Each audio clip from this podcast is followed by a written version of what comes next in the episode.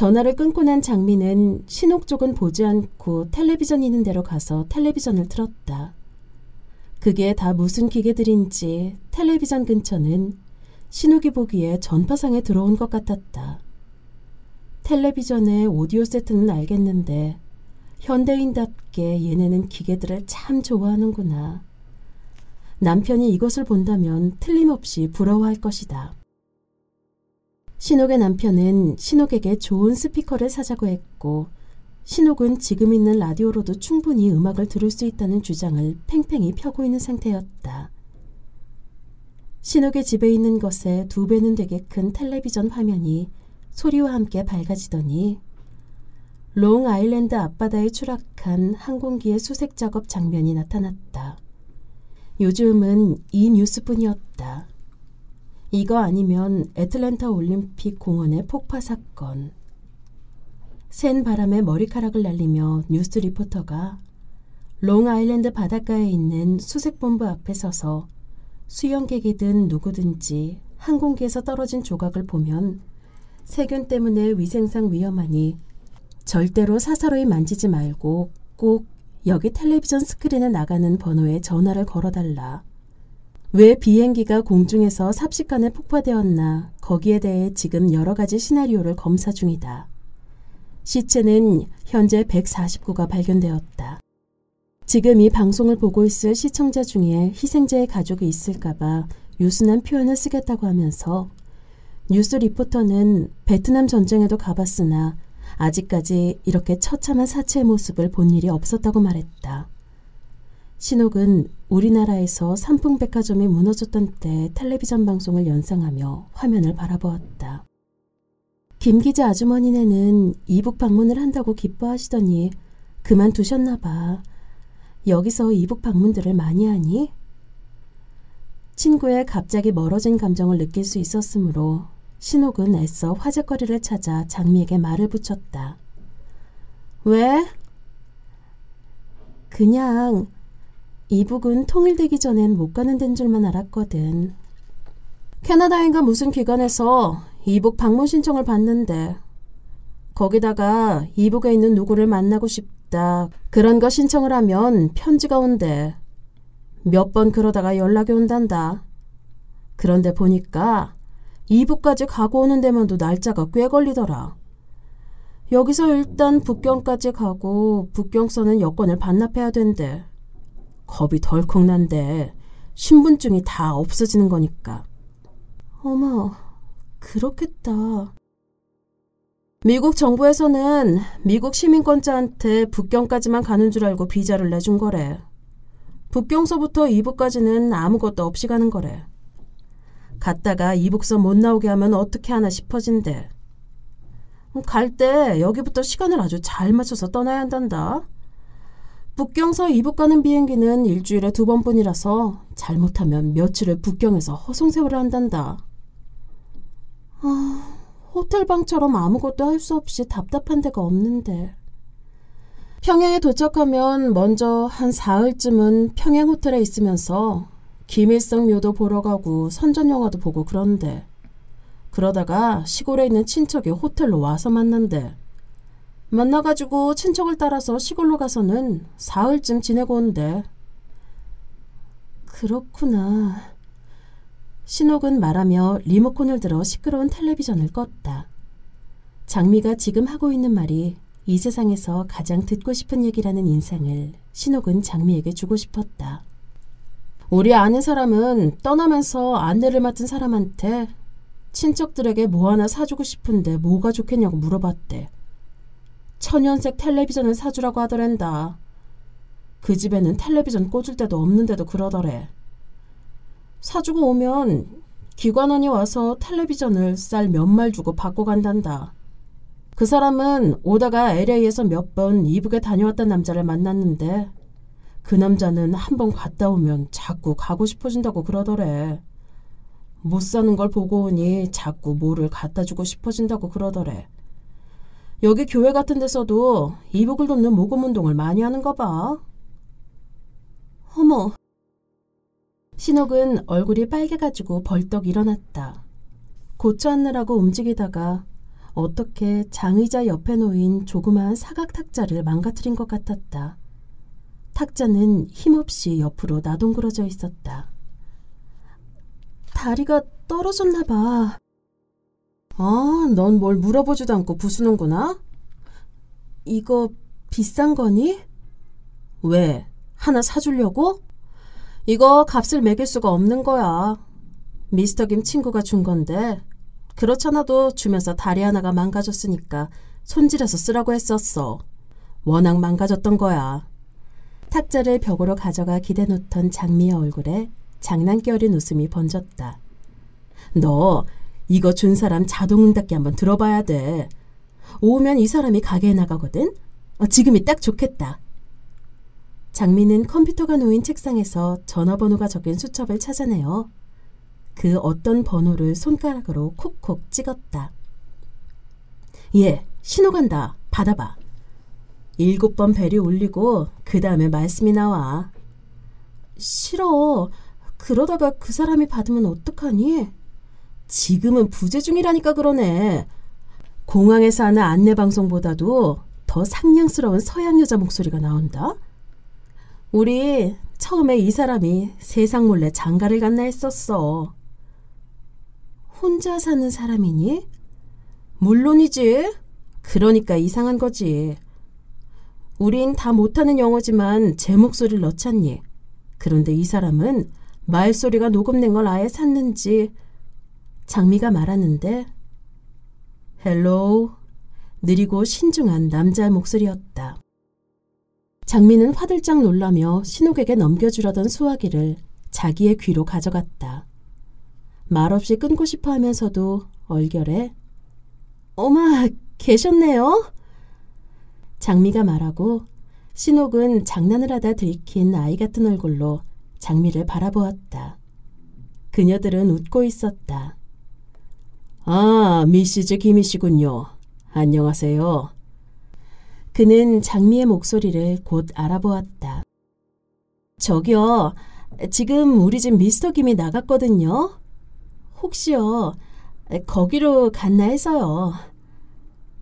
아, 그러시군요. 여기 지금 여러분이 계시지만 김 선생님은 안 보이는군요. 대낮부터 파티를 하시나 봐요. 음악 소리도 나고. 골프 토너먼트에서 이겼다고 이렇게 몰려들 왔지 뭡니까? 엄마, 요 다음에 그렇게 신나는 일이 있으면 저희도 좀 끼워주세요. 아, 이상한 말씀도 하시는군요. 어디다 끼워드릴까요? 장미 씨, 지금 여기 리빙룸에 한 패, 부엌에 한 패, 그리고 데크에 한 패가 나가 앉아 있는데 어디다 끼워드릴까? 알았어요. 재미나게 파티하세요. 전화를 끊고 난 장미는 웃는 얼굴이었다. 너, 이 사람 참 우습다? 휴가를 자메이카로 갔다 왔다고 해서 어땠냐고 물어보니까 파도가 싹 밀려오더래. 요놈 봐라 하는데 또 밀려오더래. 그래서 요놈 봐라 하는데 또 오더래. 파도는 영원히 밀려오겠지. 난 밥을 같이 먹고 잠을 같이 자는 사람보다 영원을 향해 함께 걸어갈 사람을 원해. 잠긴 목소리로 신옥이 말했다. 그럴 사람이 이미 있잖니, 넌. 얘가 신혼여행부터 벌써 문제가 있나. 장미의 눈동자는 호기심으로 반짝 빛났다. 그렇지. 너와 나에겐 있지 뭐. 밴쿠버에서 너네 신우님 따라서 마흔 살쯤 먹은 여자가 혼자 사는 아파트에 우리 모두 저녁 먹고 갔었거든. 그 여자는 그 아파트에서 6년이나 살았다는데 가구도 하나 없고 금방 이사를 온집 같았어. 상자 속에는 아직도 짐들이 그냥 들어있더라. 너네 신우님이 그러는데 그 여자는 남자를 기다리는 거래. 남자가 나타나야 인생이 시작된다고 생각하고 있대. 신옥의 얼굴은 말하는 동안에 점점 어두워져 갔다. 술 마시고 들어오는 날의 남편은 현관문을 통과하면 곧바로 거실로 가서는 텔레비전을 크게 켜고 옷도 안 벗은 채 쓰러져 잠이 들었다. 신우기가 텔레비전을 끄려고 하면 코를 골던 사람이 눈을 뜨고 화를 냈다. 마침내 잠에 떨어진 그를 침대로 옮기려면 얼마나 무거운지 또 새로 지은 집은 얼마나 얼마나 적막한지. 예, 어, 어저껜가 보다 장미가 말했다. 우리 미스터 김이 아파트 로비에서 나를 인터폰으로 불러 좀 내려와 보래. 일하다가 내려갔더니 어떤 젊은 부부하고 서 있더라고.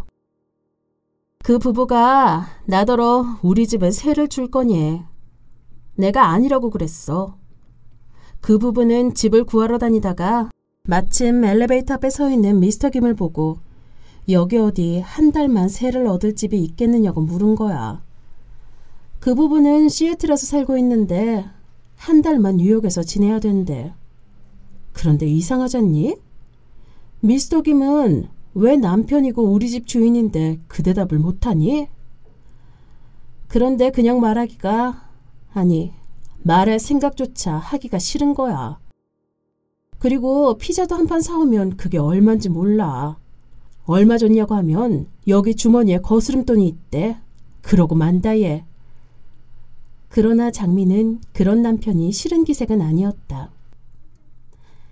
남자들한테 뭐 사오라고 시키면 잘못 사오는 거는 남자들이 바보라서 그러는 게 아니래. 우리는 그래서 그러는 줄만 알잖니. 그런데 그게 아니라 잘하면 또 시킬까 봐서 일부러 그러는 거래. 어, 그럼 그게 작전이었구나? 오늘 아침에 병뚜껑이 안 열려서 좀 열어달랬더니 온 힘을 다해 거꾸로 돌리고 있더라고. 남자들은 한때 한 가지 일밖에 못해. 난 그걸 요새야 알았어. 텔레비전 볼 때는 텔레비전만 봐야지. 텔레비전 보면서 말은 못해. 어머, 벌써 다섯 시가 다 됐어. 남자들은 언제 올까? 아까 점심 먹고 식당에서 헤어질 땐 곧 우리 뒤를 따라올 듯 그러더니 신옥은 제 손목의 시계와 벽시계를 번갈아 보며 말했다. 어마, 너네 남편을 끌고 또 영화 보러 갔나 보다. 장미는 무엇을 홀연 깨달은 사람처럼 나직이 부르짖었다. 미스터 김이 미치는 영화가 있어. 오늘 또 갔다면 미스터 김은 그 영화를 여덟 번째 보는 거야. 어쩌면 그럴 수가 있니? 난 이해를 못하겠어. 거기 어떤 장면 하나가 그렇게 좋대.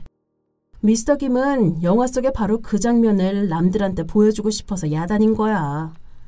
우린 보통 안 그러잖니? 좋은 영화가 있어도 가서 보라고 말로만 권하잖니. 누가? 너도 봤니? 물론이지.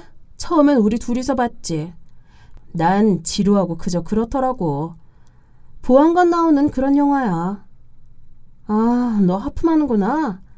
아침에 뉴욕에 떨어졌다니 고단하기도 하겠다. 장미도 신혼 못지않게 남편이 기다려졌다.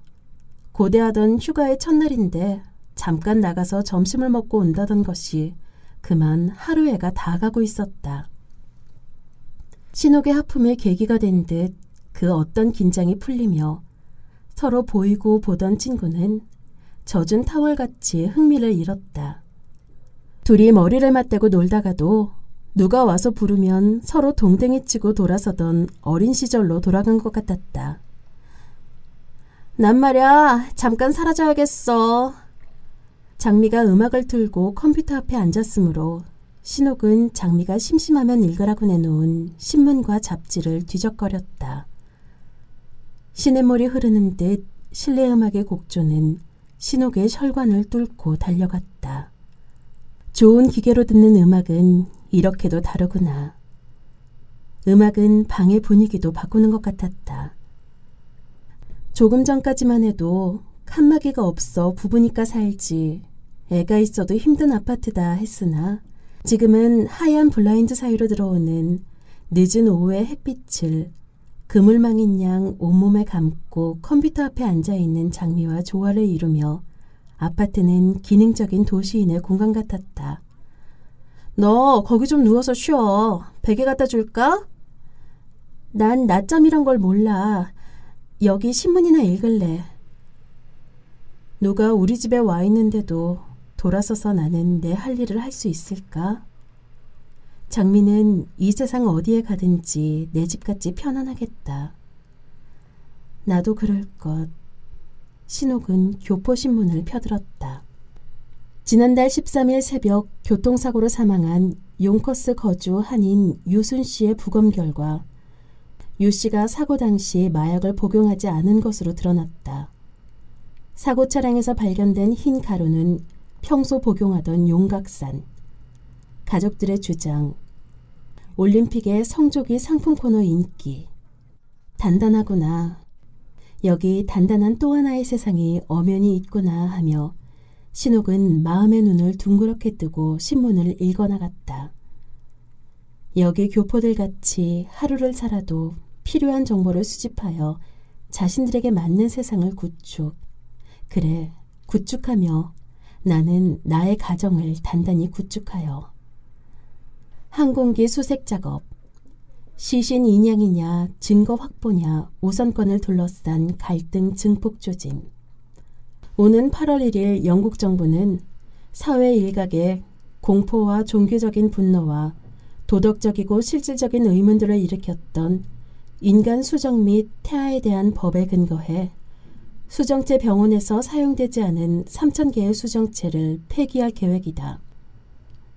어야, 너 이거 읽었니? 신옥은 소리쳤다.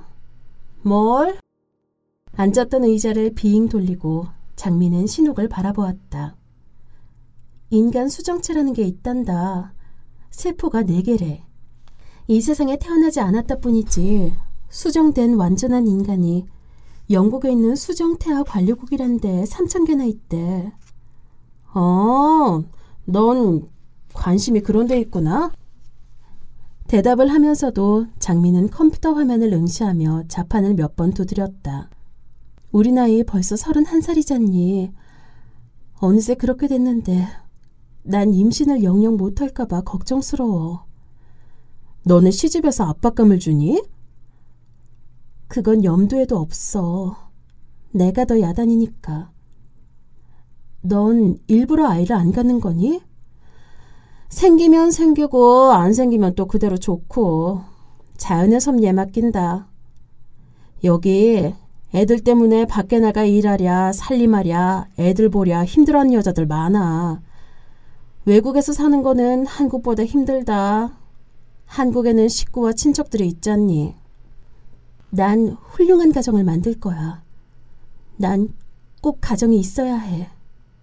어, 넌 가정을 아이와 동일시? 말하며 장미는 컴퓨터의 자판 위로 손가락을 눌렀다. 그녀는 어느새 컴퓨터 앞으로 돌아앉아 있었다. 아이들이 없는 가정은 가정이 아니야. 날들어 이상가이고 노력가라고 해도 좋아. 꿈이 있으면 꿈이 깨어지지 않도록 꿈에다가 집을 지어줘야지. 난 되어가는 대로 막연히 기다릴 수 없어. 오늘의 선택이 자동적으로 나의 내일이 되는 거야. 인생은 선택의 연속이야. 신옥은 어느새 읽고 있던 신문지를 움켜쥐고 있었다.